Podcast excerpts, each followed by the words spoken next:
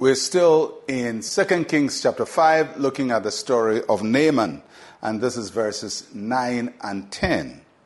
Then Naaman went with his horses and chariot, and he stood at the door of Elisha's house. And Elisha sent a messenger to him, saying, Go and wash in the Jordan seven times, and your flesh shall be restored to you, and you shall be clean.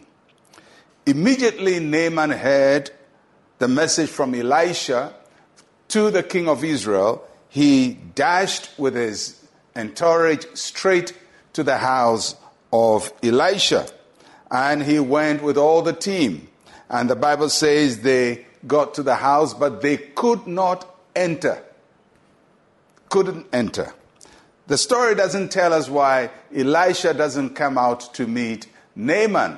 Uh, could it be that Elisha was observing the law regarding lepers? We don't know. Could it be that this was just a prophetic action or just a test of Naaman's faith? We don't know. What we know for sure is that Elisha did not come out to meet his august visitor. So, from the natural point of view, this was a very, very offensive act from uh, Elisha to Naaman.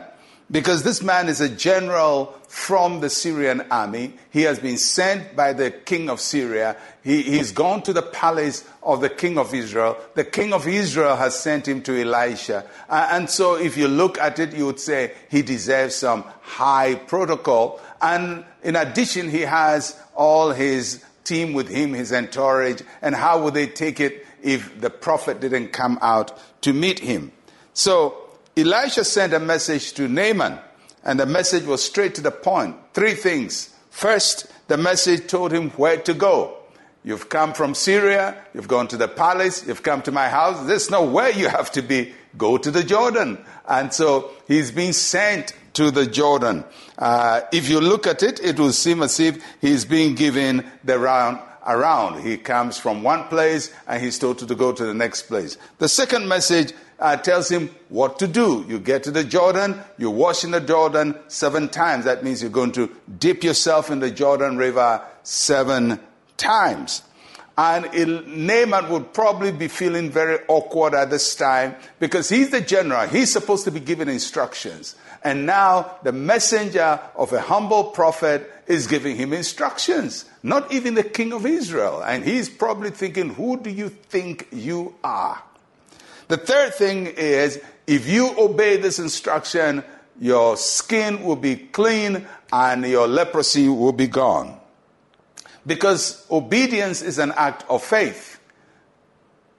Naaman came to Israel with eagerness, but eagerness must not be equated with faith. The fact that you are eager for something to happen doesn't mean you have faith for it to happen. The fact that you are enthusiastic doesn't mean you have faith. What Elisha is doing is to move him from enthusiasm and eagerness to faith. And faith comes by hearing the word of God and acting on the word of God. So Elisha's act is shifting the man from his own desire to really be in a position to receive a miracle from God. And that's why all this instruction, that's why he didn't see him because we walk by faith and not by sight. Faith is not based on seeing the man of God. Faith is based on hearing the word of God.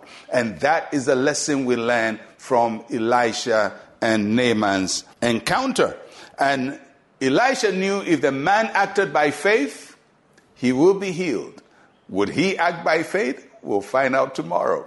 So, uh, God helps us with His word to acquire faith. And may the Lord give us faith to receive that miracle that we need. Let's pray together. Say with me, Heavenly Father, I know that your word has the power to change my life.